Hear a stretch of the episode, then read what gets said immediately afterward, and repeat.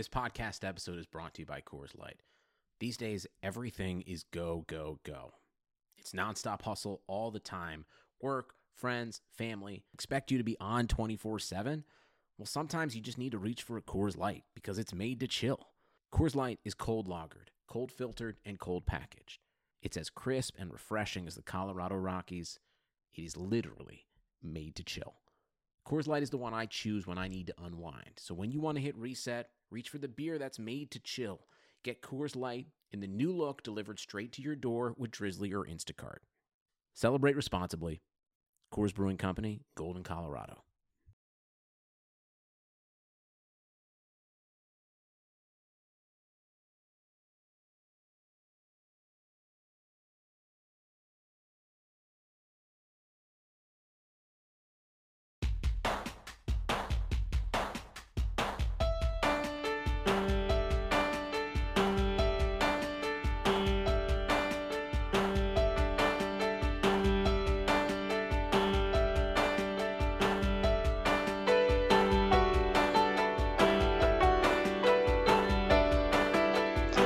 Welcome to a very special episode 67 of the Equalizer podcast.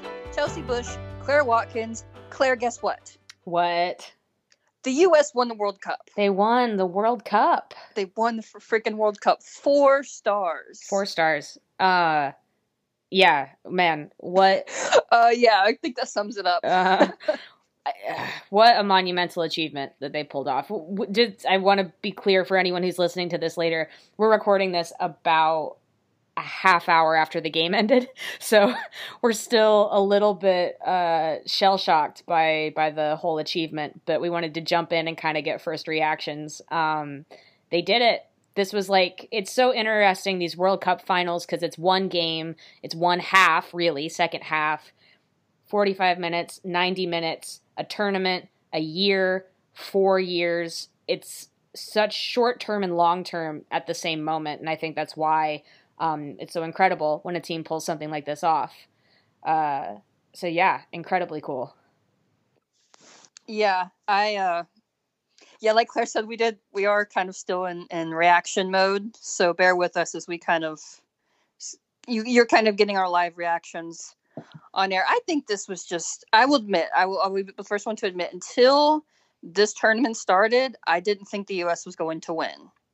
Yeah, that's fair. Um, but I had a moment in the semifinal against um, England where I said, Oh my God, we're going to win the fourth star. And it was the exact same moment that I had in the semifinal against Germany four years ago where I said, Oh my God, we're going to win this and that is the penalty kick. Hmm. Yeah. It was. It was just. It was. It was near. It wasn't even a great penalty kick by Steph Houghton. Um, it, it, and for that matter, I don't even think it should have been a, a penalty, but it, it was Naeher finally. And she'd had she had great saves before that. That wasn't even her best save of the game. It wasn't a great take a penalty kick, but it was just this moment where everything kind of seemed like they were, it was falling into place. And I was like, okay, we're, we're gonna whoever at, the, at that point we didn't know if we were gonna play Netherlands or Sweden. Whoever it was, we were gonna go on to win, and right. it wasn't maybe the. It was kind of, and and, and I'm gonna write more on this for the Equalizer um, in the coming week. But it was kind of also similar to 2015, whereas I didn't think the final was our best game. I think the Netherlands really kind of came out and and yeah had the U.S. shook for a little bit. Yeah, for sure. Um, but yeah. I also kind of think that, that that took the Netherlands' best part of who the Netherlands are away from themselves. Do you know what I mean? Right. So that game was I loved it. I loved the final. Well, not once everyone started falling to the ground dead, I didn't like it, but the first half was wonderful because you had you know, the Netherlands came in, they had clearly scouted the US, they had changed their game plan. Um, you know, do you want your team to try to grind out, you know, maybe a, a draw? No. But realistically, th- that's what they were going to have to do. And they executed it for 60 minutes. Um, and I, but I, I loved that they, they were basically, they said to the U.S., we're not going to let you get us early. We're not going to give up a dumb goal because we're scared. We're going to be organized we're going to try to catch you on the counter because we know that we can. And we're going to make you beat us, which is not how this tournament's gone for the U.S. Actually, it's gone the other way. The U.S. is scoring early, and then the U.S. says, we're going to make you beat us. Um, and so I thought what the Netherlands did was great. They did not execute well on the counter in that first half, and that is too bad. I bet if you went back and looked at individual efforts on their counters, they could have done much better and made the U.S. pay much earlier. Yeah, I completely agree. Also, too, I wanted to point out though that I thought that the U.S. defense probably had collectively their best game of the tournament. I thought Crystal Dunn easily had her best game of the tournament. Yeah, uh, Becky Sauerbrunn was everywhere. Julie Ertz to completely snubbed in, in the. She was my golden ball golden. winner. Me too. Yeah. Absolutely, just Yeah. the best, most consistent U.S. player this tournament. Yeah, Clearing up everything that came for.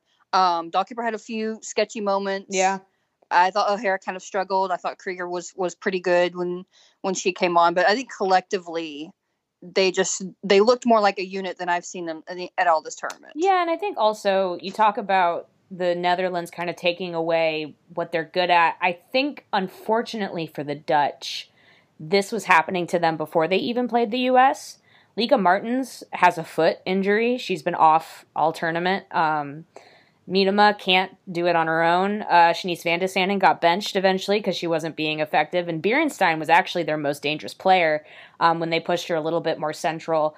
The thing for the Dutch, too, is they didn't really sub a ton in this tournament. And they kind of had one thing that they did quite well. And if that wasn't, and, and they weren't actually pushed enough to see what happens when that wasn't working. The team that came closest to that was Japan, and I do believe that Japan would have beat the Netherlands of an overtime if that game had gone there. Um, so, but again, like it in a way though, I'm I'm so impressed by them maybe realizing that all of those things and forcing the U.S. to break them down. Um, okay, one thing I do want to bring up though, this was uh, this game was ultimately decided by a VAR decision. Um, I I really I I don't know if this you know I can't project out, but um, seems to me like this ref let this game get out of hand a little bit, For sure. and um, that might actually be why the Dutch defender was confident going into that tackle. The ref also initially missed that penalty, which to me seemed pretty clear. Um, seemed like VAR got this one right. In the end of the day, um, I think that you know that the that the VAR was helpful there. Yeah, I, I think after the quarterfinals that they were told to maybe slow down on VAR a little bit because there'd been so much controversy because we didn't see nearly as much in in either of the semifinals or you know this was the I'm pretty, it was this was the only one only call that went to VAR in this game, correct? Yes, It's all Mhm. such a, a blur still.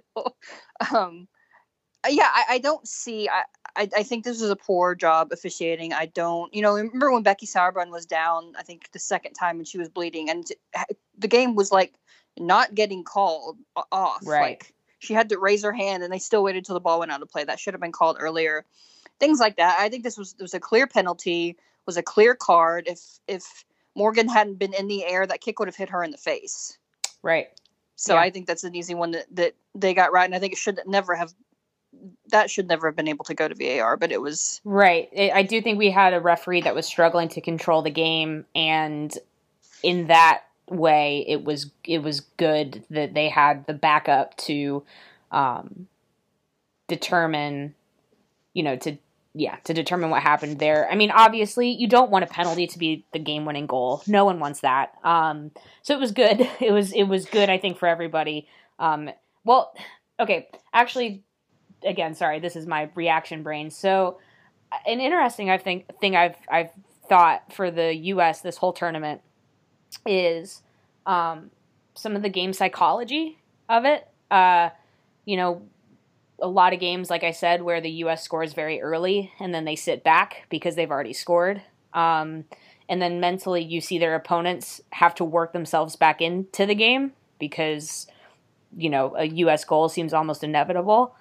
Uh, this game was a little bit different. It seemed like the Netherlands were being held together by the fact that they had not let the U.S. score, and then when they did, they just they couldn't do it anymore. And I don't know if it was the heat or the fact that they had gone into overtime. They were on one day less rest, but just psychologically, that Rose Lavelle goal that came after felt just like a reaction to what had just occurred.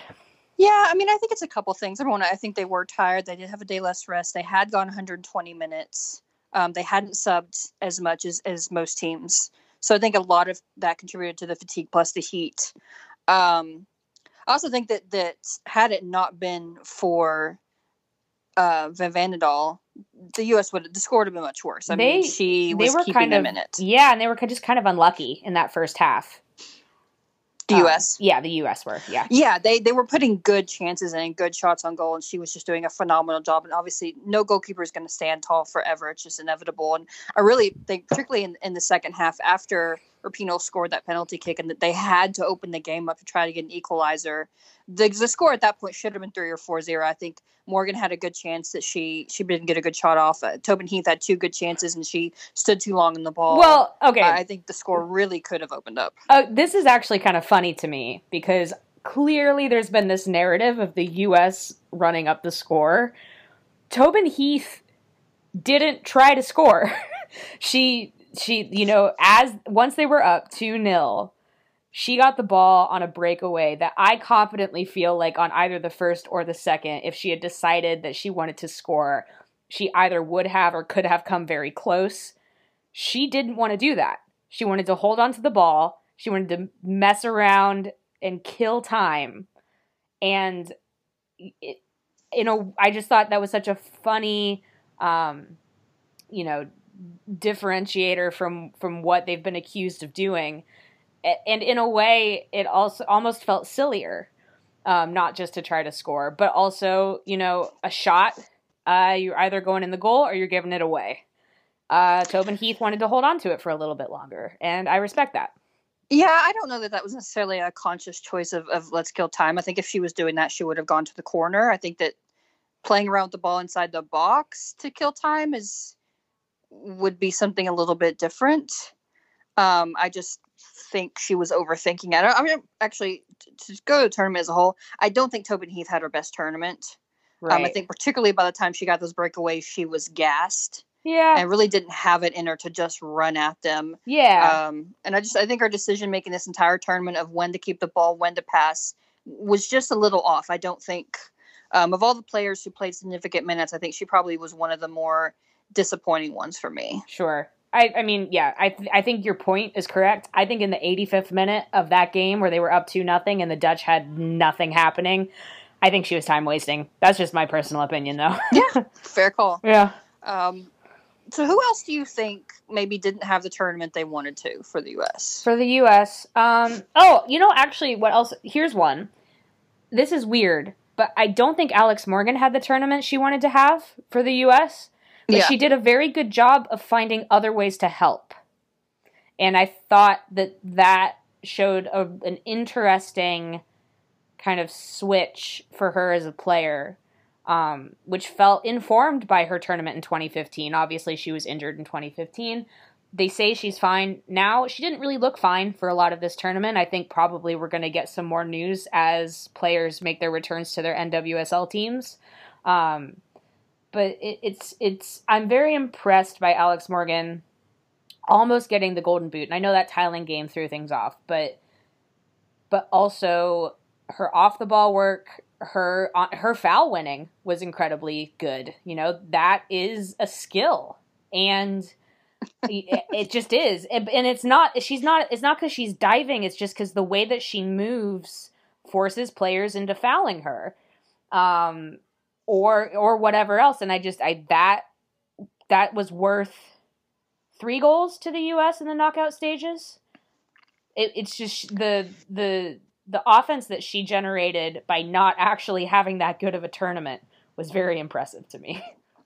Yeah, I think she she went quiet there for several stretches of games, but again, I like Crystal Dunn. I thought this was probably one of the best games of the tournament for her. Her movement Yeah, was very very good. Her Yeah. off the ball movement, and she she takes attention with her wherever she goes, and she pulls defenders out of shape. yeah, And she she just was asked to play with her back to goal a lot more this tournament than anyone probably anticipated, and play sort of a, a playmaker to either kick it back to Rose Lavelle or to spray it wide to Tobin um, Heath or, or Megan Rapinoe. Yeah. I also thought, you know, I thought Becky Sauerbrunn had another interesting game. Obviously, she she had a bit of a she had a head injury. um and like kudos to the US women's national team staff for getting that patched up in like what 45 seconds. That was incredible. The Dutch basically had a power play there for I think maybe 2 minutes while uh Sauerbrunn was getting tended to on the sideline and they just wrapped her up and sent her back in there which you know, I don't I think that that's not, you know, a good enough protocol for a head injury, but um, the way the rules of the game are right now, it's not, you know, there's no incentive for a team to wait um, and to check if game if the game is being played. It's certainly a game of this magnitude. Um, but she had another, she had a solid game today. Um, she's had an interesting tournament to me. I think she's someone who I don't know if it's fitness or just age or what, but she's good for like every other game. She had a fantastic game against France. She had a less good game against England, and then she had another really good game against the Netherlands. Um, and that just seems like a testament to her, the mental aspect of, of what she's doing, that she's able to be so effective even when maybe her body is letting her down. Yeah, and I think that's what it, what it is for me. I just think that, that she's not in her prime anymore. Right. And it's kind of showing. And she's asked to do so much through the way this team plays and the way they kind of open it up.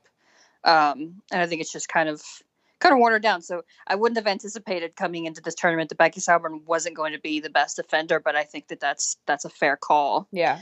Um, I kind of want to talk about someone who didn't play at all in the final, Lindsey Horan. Yeah, yeah, I was going to bring that up. Who saw that coming? Yeah. Um you know, and and it's so funny too because we went through this whole tournament thinking surely Lavelle is droppable. Surely you drop Lavelle. Lavelle was bad against France. We got to drop her. You know, Lavelle did her hamstring. You got to bench her. But then eh, this is this Jill was right, you know? Jill Ellis was correct. Sam Mewis was playing really high this whole game and generated a lot of time on the ball in that final third, which I thought was interesting and Mhm. actually was very disrespectful to the Dutch attack, but it worked. And also, it was because of Julie Ertz. Um, if you have Julie Ertz sitting in that six, there's a lot of things that you can get away with. Um, but yeah, I think probably um, Jill Ellis, and I think this is true. She said this, and we couldn't tell if they were really mind games, but I think she thought it was true, and I think it turned out to be true that that U.S. midfield has four or five players that could start in a World Cup final. Um, Ellis decided that Lindsey Horan was not one of those players, and you know it's just Ellis's job to win games, and she thought she could win games without Horan, and she did. So I don't know. I would have loved to see. I wish we could like run the simulation of what this tournament would look like if Lindsey Horan started every game. Uh, but even though she didn't, you know, they won. So what can you say? Yeah, yeah. I don't really think the outcome would have would have been terribly different. I actually, it's funny because at halftime, I'm sitting there thinking, I'm like, well, you know, I think Rapinoe's obviously not 100% fit. She's not making those inline runs like we used to see her. Uh, I think Lavelle's giving away possession a lot. Maybe we should we should uh, su- sub those two. Naturally, they both go on to score. So Right. I didn't actually think Lavelle had a great uh, final Right. particularly the I guess the first half. I think she struggled. Um, I think the tournament she was good. I don't know that I would say bronze ball good, but I also think she scored in the final, and that influences those decisions significantly. Yeah, right. There's the recency bias to those. yes, and that's awards. that's every tournament. Right. Um, Um, yeah, I mean, I think Lavelle's greatest game was against England. Um, Yeah. And it's kind of like it's kind of like Morgan Brian having that game against Germany, like with those young players. And we don't know what's going to happen for Rose Lavelle in the future, but for for to bring those in and to kind of give them a shot and have them really show up at least for one of these really important games, that's incredibly cool. Um, it's also, I think, the Rose Lavelle thing and the Lindsey Horan thing is interesting because so the US won this game. They won this tournament and that's huge. It's monumental. I think the US is going to lose about half of this team in the next 4 years. Um Oh, and like the next year for year. sure. Right, exactly. You're going to have some retirements due to age. You're going to have some retirements due to form. You're going to probably we're going to probably going to have a couple young ones who maybe, you know, they've won two World Cups. They have some other things they want to do, you know, with their lives. Um Yes. and I think that the midfield is very deep. Um, it's very silly to be talking about this right now, but it's true. Uh, this is the now the tournament is won. We now look forward. Um, getting Rose Lavelle the experience in this tournament, getting Sam Mewis the experience in this tournament. I wish Tierna Davidson had seen a little bit more time. Um, you know, obviously they had Morgan Brian and Emily Sonnett, uh, and and you know some other players in their twenties who uh, didn't get as much time. Uh, they were clearly wonderful practice players for this tournament. I think probably Rose Lavelle turning it on in a World Cup final is going to be very important for this team going forward. Yeah, I think you're correct. I think after the Olympics, we're going to see a slew. I think we're going to see a generational shift. Yep. In this team, I mean, Morgan Rapinoe or Morgan Megan Rapinoe. Sorry, you said Morgan Ryan. I got Megan Rapinoe set the record for the um, oldest score in a World Cup final. Right. Um, a women's World Cup final after Carli Lloyd said it four years ago. Yeah. So clearly, the, the U.S. is like a fine wine; they just get better with age. I just, but yeah, yeah. I, I do think this was the U.S. has always had an older team. It's just it's a product of our system and how things go. But yeah, you're going to lose. I mean, you look at probably the the front, the top three. The, I can't see those in four years. Right. Um, yeah, I think that that the attack is is for, pretty much like the forwards. Or I mean, you look at this group and potentially I could see Mallory Pugh being the only one Right. around in four years. Absolutely. And I think that's that's concerning to me because I don't think that the Pugh. I mean, she got she got barely any time this tournament. Right. She I would have expected. I'm sure she expected, particularly after. I mean, she got mo- more time in the Olympics three years ago than she got in this tournament. Right. And part of that, I think, is mostly due to form. I think her form's taken a dip, but yeah. But you look at besides that, you look at Roosevelt, you look at Mewis. Horan did get time. You look at Abby Dahlkemper. Yeah. Uh, Tierna Davidson at least did get a game. Right. Um, so they did set, you know, kind of some things. And for the future, I also think that Jill Ellis cares not one cent Nope. because she's not. She needed to We've, do. We've talked about yep, that on past. She needed to do exactly what she just did, and I don't think you can ask much more of her than that. Yep. Well, I think that we've we've relived this final probably as much as we can coherently do. Right. We're gonna just start repeating So- ourselves.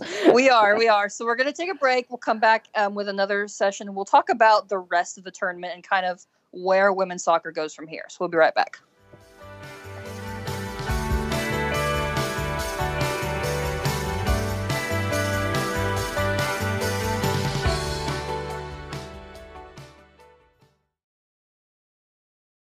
Right, Chelsey and Claire back for the second session of episode 67 of the Equalizer podcast. Still basking in the glory of the U.S. Women's National Team winning their record fourth star. And speaking of records, it's time for our FBref.com stat of the week. Um, and in honor of the U.S. winning the fourth star, we're going to give you two. Normally we give you one. We're going to give you two. Number one, the U.S. scored 26 goals in this tournament. That is a record for a Women's World Cup. The previous record was 25, set by the U.S. in 1991, tied up by Germany in 2003. hmm The next stat, Claire, uses your stat. You want to give it? Yeah, no, this was the first time, kind of like uh, when we talked about last uh, last podcast about uh, the defending champion meeting the host. This is the first time the defending champion uh, met the reigning European champion. Um, so yeah, I mean, uh, lots of records set, right? This is the most winningest World Cup team or consecutive streak of World Cup games. The U.S. Um, breaking, I believe, a similar European, a similar German streak back in 2003. Um, yeah, it's they broke a lot of records. They did. And as always, you can visit fbref.com. That's fbref.com. If you like these stats, you want to learn more, they are pumping it out every single day, guys. So go check them out. So, uh, kind of give a, a quick rundown of since the last time we talked to you was the quarterfinals. A lot has happened. So, obviously, US won, Netherlands came in second. Sweden, Sweden took the bronze over England. England went Yeah, home that's right. with really nothing but a silver ball for Lucy Bronze, which I think was Lucy Bronze, which I think was very, very uh, deserved. I think she had a fantastic tournament, probably best outside back in the tournament for me. But I cannot help but be disappointed for England. England, yeah, England is a. England is interesting. Okay, actually, you know what? The England Sweden thing is is very interesting, and I think you and I agree on this. That um probably all out the greatest coaching uh in the tournament came from Sweden. Uh, yes, we've we've discussed this off the air. And, Right. Yeah, we are both in agreement for Yeah. sure. um, they had a really tough opening group stage game, um, and then really evolved from there and held together a group that was struggling with some injuries and changed their game depending on who they were playing and really believed in themselves. Um, England is probably one of the top four, top three most talented teams in the world. Um, and I think their manager let them down. I don't think that Phil Neville did a great job of managing either the semifinal or the third place game. And it, it just goes to show how far still in the women's game you can get on player talent um, and where tactics kind of need to catch up. Yeah, I think you know everyone on their best day, all things considered. I think England was probably the second best uh, team in this tournament. Um, it's unfortunate that because of the bracket and just because of the way you know that they kind of let themselves down, um, they they went home with nothing. But I agree. I think I think Neville made little, himself look a little bit silly a couple times. You know, first of all, complaining about the U.S. checking out a potential hotel when that's something that every professional team does. They they also checked out the potential third place, you know, game um, if they'd have to go to that hotel for that game. So I don't see what the big deal was.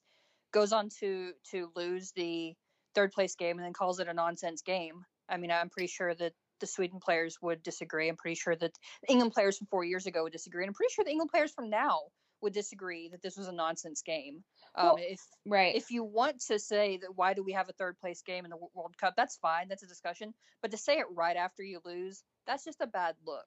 well, and he So I think on and off the field, he just made himself look silly. I also think that he cost Ellen White the golden boot. Um, he he made some poor managing decisions. He didn't play Fran Kirby in the semifinal when she would have been an effective playmaker against the U.S. He did play her in the third place game, um, and then and then England mentally didn't show up for the first half hour. I don't know if that's a player issue or a coach issue, but they were not mentally prepared for this game.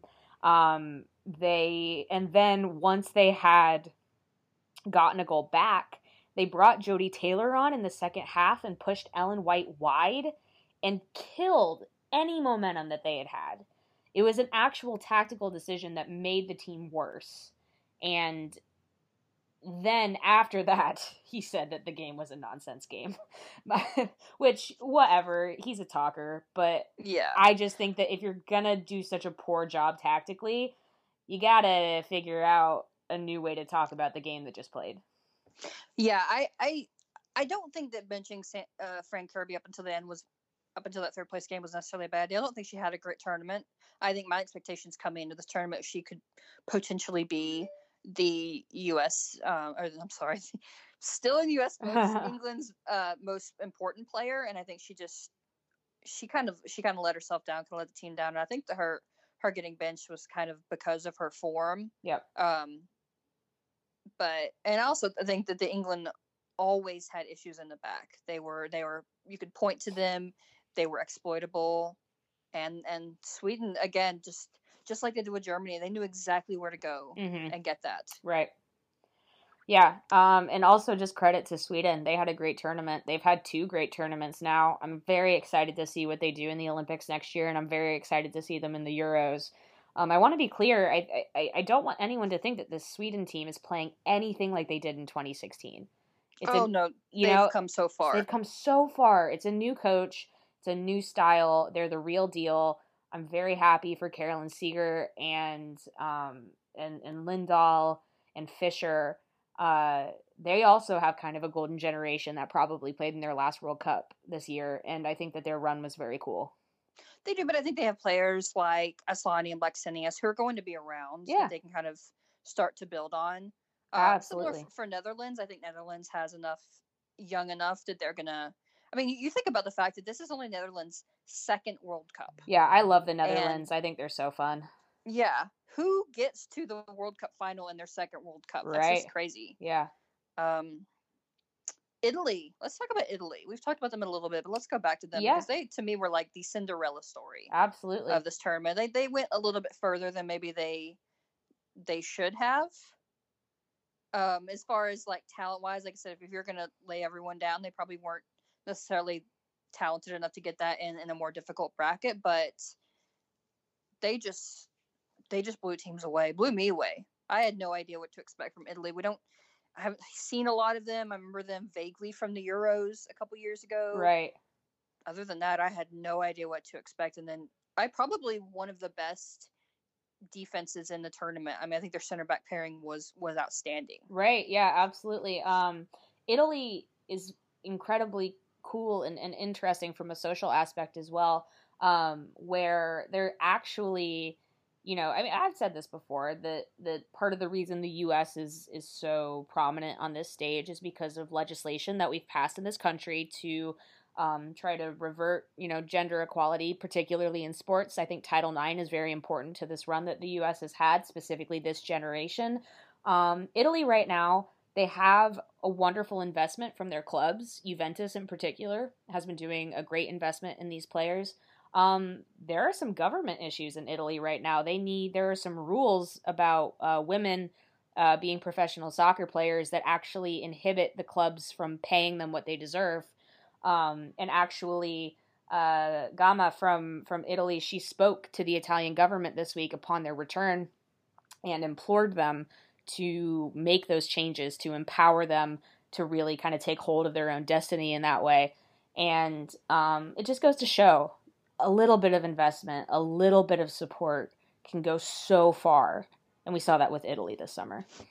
Yeah, and that is a great note to kind of segue a little bit back to the U.S. Um, speak of the U.S. and, and specifically, but even just WOSO in general, the dust when the dust settles, these players go back to their clubs. Some, you know, NWSL players are in the middle of their season. Uh, most of the European clubs are, are going to start up here shortly. Okay, let's let's make one thing clear: the World Cup bump is a miss, right? in, In what in, in what way? and like I don't think I think you're going to see maybe one or two games where like say attendance figures Sure. jump. But I think that they they came up with this idea in 2015 and yeah, maybe briefly there's a bump, but I just don't think it leads to anything you know, any long term. NWSL did did come out with two announcements this week. One of them was at like 2 a.m. for some reason, but uh they've signed a, a sponsorship deal with Budweiser. So hello adult fans. First of all, Right, yeah.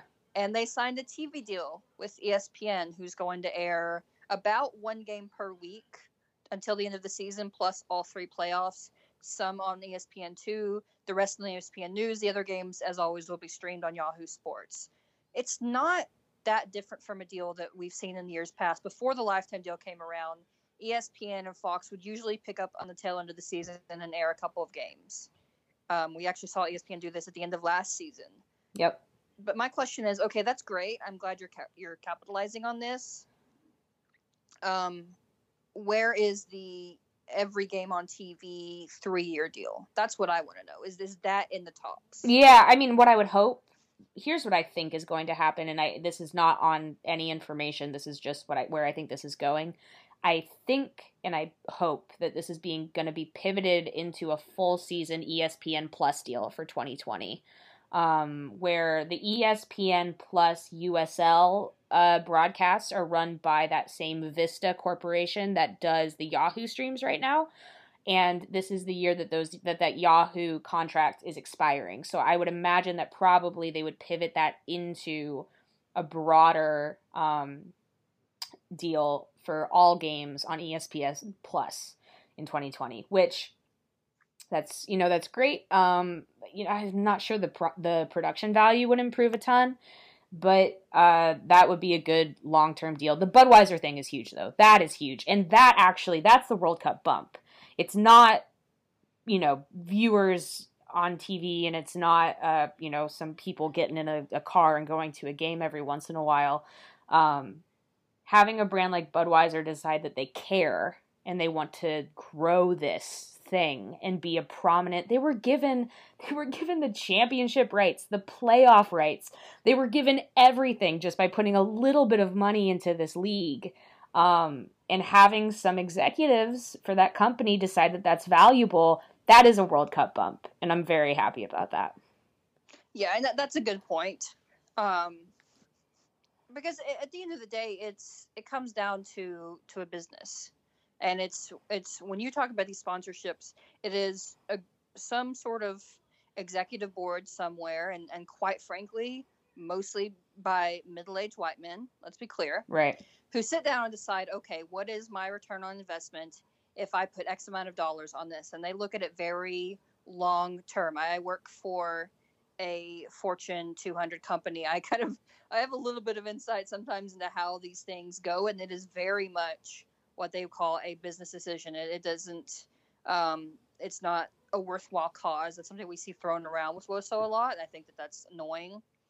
Um, so it's a fact that, that Budweiser finally was like, you know what, this league, this sport is going to be around right. long enough that we are going to get a return on this. Yes, exactly and that is yeah I, am glad you, you you brought that point up because i think that is that is fantastic and and we don't see a lot of long-term movements from the nwsl and part of that is its own fault yeah um, i mean another i, I want to bring up one more thing just because we actually ran a wonderful piece this week that john halloran did about the nwsl that um, had an incredible amount of reporting in it where he broke um, john's been doing incredible work this month if, if you don't follow his work i don't know what you're doing but um, the the ownership groups in the NWSL are retaining management rights after next year or after this year from U.S. Soccer, um, and they actually acknowledged uh, the idea that U.S. Soccer might not be incentivized to pursue these kinds of longer relationships just for the NWSL due to their financial structure when it comes to the packaging of U.S. Soccer and MLS. Um, and I think all of that is productive news as well. I mean, it's it's going to take there's going to be some strain on the ownership to spend more money and to work a little bit harder. But I do think that that U.S. soccer conflict of interest is real, and I look forward to seeing what the NWSL can do, kind of freed from those restraints. Yeah, I think every step they take towards severing the official U.S. soccer and relationship is a step in the right direction. Yep. Um, it, it's just it's where it needs to go for this league to to become its its thing to stop being a practice field for U.S. women's national team players. Right. And the longer it goes, and that's that's where you're going to you know we still have players on this team who were around in previous leagues, players who are considered yeah. founding players. The more that those they kind of go away and the, the players come up through the NWSL, I think we're going to see them start to push for that step too. And then and I mean, at, it's we're sitting here and they've just won the World Cup, and I'm thinking, do we have any idea when these players are going to come back to their clubs? And I'm betting the answer is probably a, a ballpark. I know that. Um, yeah, we got an idea. yeah, yeah. I've spoken a little bit about it, but it's going to come down to individual players, right? And when they go on their inevitable victory tour, are they going to stick? The, the games themselves will be on FIFA dates 100%. Are they going to have a long ass camp? Right. You Are know, they going to pull players early? Exactly. And I think that the further we, we get from these sort of pre NWSL players to get players who, the more they're going to they're going to push back on that because we've seen that already with the current current players. Yeah, they're um, tired. Um, they just they're tired. They are so tired. Yeah. They they understand that honestly the best place for them to be for their long-term health is with their clubs the in and out with US soccer, part of the reason that these women are like giant pieces of steel is because the only people who can survive the way US soccer does this are the people who don't break down. And even then they do break down. I think we're probably I mean again, I don't know, but I'm not I'm sure we're not going to see Megan Rapinoe for the Reign for a while, and it's not because she doesn't want to, it's just because her body can't do that. Um and yeah, I, I really, you're right. I really hope that we don't see a level of sabotage there um, from U.S. Soccer trying to sell tickets to a victory tour and letting the NWSL just deal with that. Yeah, I mean, four years ago, we saw uh, clubs advertising games with players who weren't going to be there, with might be be their other their team or the other team because they didn't know, and right. and that was kind of it became a very bad look for the players themselves. I'm not necessarily sure that that was always on them. Um, now, after the Olympics, we did see them kind of come back more on their their own terms. And that was different because they didn't they didn't win. Um, but I'm I'm hoping that you know we just we kind of things just get back to normal. Right. Like I obviously I want them to celebrate 100%. Yeah. They deserve to celebrate this win and to to get whatever sponsorship deals and appearances and all that come with it because this is their moment. This is where they they make their money. Um it that that that is going to be fleeting. Like a year from now, they're not going to be getting nearly as many opportunities to get these sponsorships, to make these commercials, to do these these TV appearances. I mean, I just saw where Ellen DeGeneres invited the whole team on the Ellen Show, and I am so desperately hoping that happens. Yeah. you have no idea For sure. Um, They yeah, but they gotta they gotta they, this is you're right. I mean, um, I was at an NWSL game last night, and we were kind of chatting with the communications department for the Red Stars, and this is now a big part of the season too, where these players are going to be juggling from now probably until the end of the calendar year, a a schedule of playing games that they care about and media availability, which is important both for the players and for the sport and for the federation and for the league. Um, and so the scheduling of that is going to be very, you know, nuanced and complicated. And I'm sure it's going to affect the rest of the season. There's no way it's not. yeah, and I, I just hope to see as much as I want the players to get what they deserve. I also hope to see that that the NWSL is still prioritized Yeah. from the players, the clubs, and U.S. Soccer. Yeah. So, on that note, I think we've kind of exhausted um, this the Women's World Cup. I don't know that there's. Uh, It's, it's exhausted me. yeah, it's yeah, yeah, for sure. It's ex- we've exhausted it, and it's exhausted us. I, I do kind of want to say one more thing, Mm-hmm. kind of just to wrap up, because this has been said repeatedly.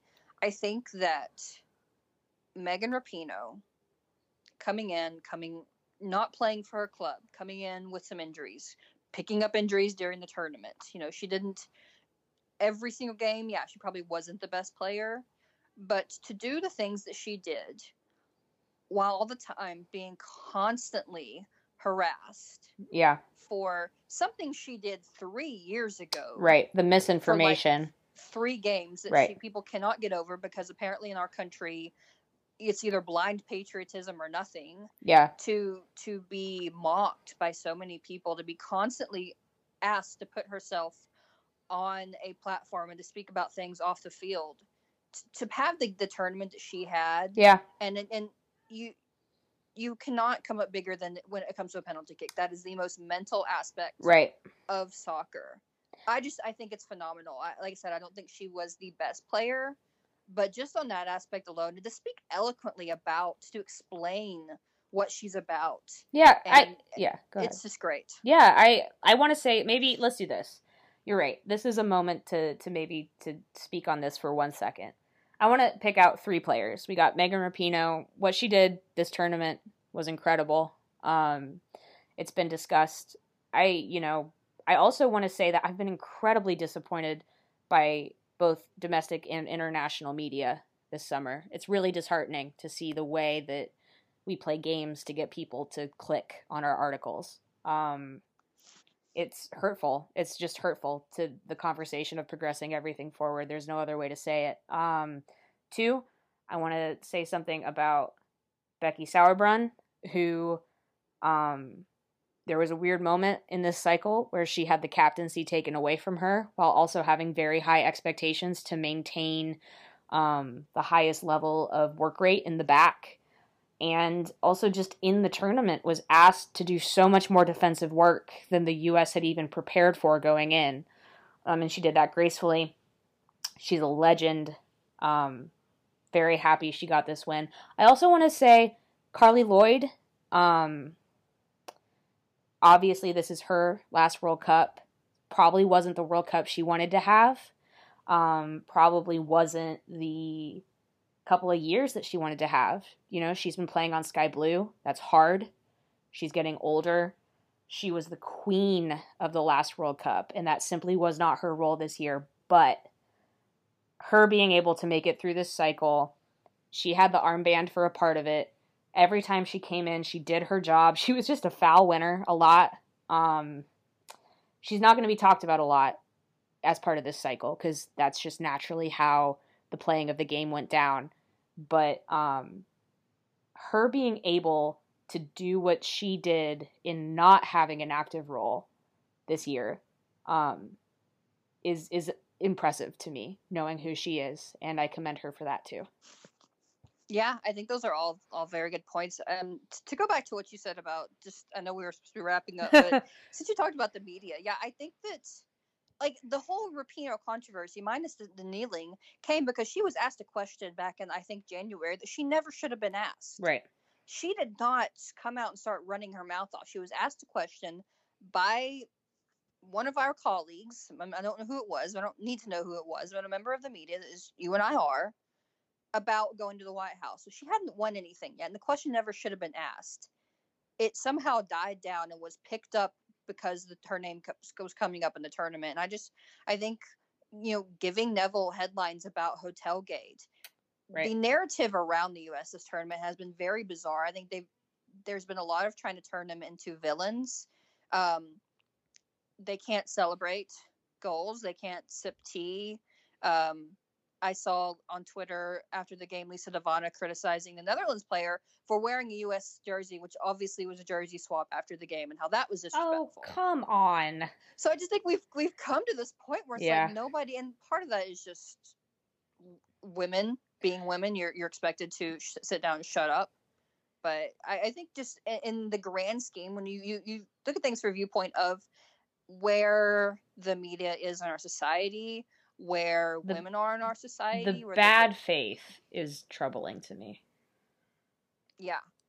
I, I just think this tournament as a whole kind of encapsulated some of of what's going on outside of soccer. I think sometimes we get to a World Cup, we get kind of in a bubble, and I think this one there was no bubble. Yeah, there, for sure. There was very much everything was viewed in a very politically charged lens because of where we are as a society, and I think that's very, very interesting. And I think that, that they all handled it very well. Yep. Okay, I'm gonna wrap us up. We saw some of the okay, best. Wrap it up. We saw some of the best soccer. We saw some pretty terrible soccer. We saw some of the best of humanity. Saw some of the worst. The U.S. Women's National Team are holding that shield on their jersey for the next four years. They got four stars on top of that crest. We survived. Congratulations, everybody. We'll have a much more analytical and reasoned podcast for you next week. All right. Thanks for listening, guys. Bye.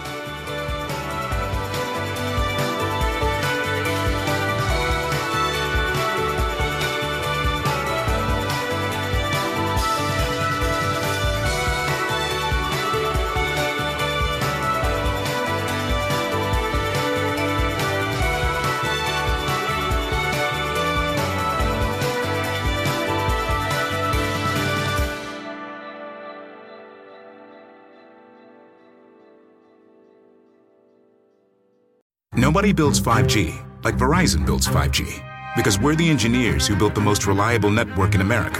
And the more you do with 5G, the more building it right matters. The more your network matters. The more Verizon engineers going the extra mile matters. It's us pushing us. It's Verizon versus Verizon. 5G built right from America's most reliable network. Most reliable based on rankings from RootMetrics second half 2020 U.S. report of three mobile networks. Results may vary. Award is not an endorsement.